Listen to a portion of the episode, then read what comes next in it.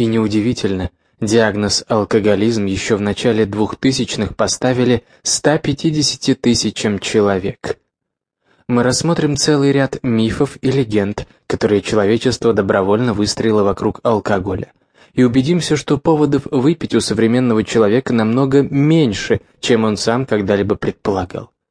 Вы увидите также целый ряд совершенно реальных историй абсолютно обычных граждан.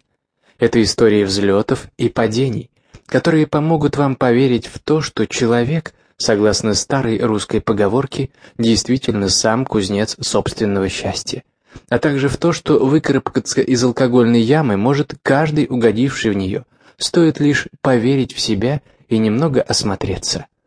Мы с вами изучим также и всевозможные методы борьбы с этим наваждением. Заодно вы можете познакомить с этой книгой и ваших близких. Они наверняка готовы помогать оступившемуся человеку. Так что и для них здесь найдется ряд советов, как вести себя в трудных ситуациях.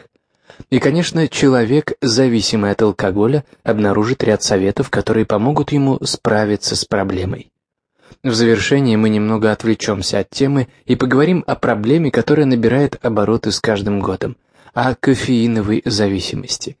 Так что эта книга станет для своего слушателя настоящей панацеей и хорошим пособием по борьбе с зависимостями.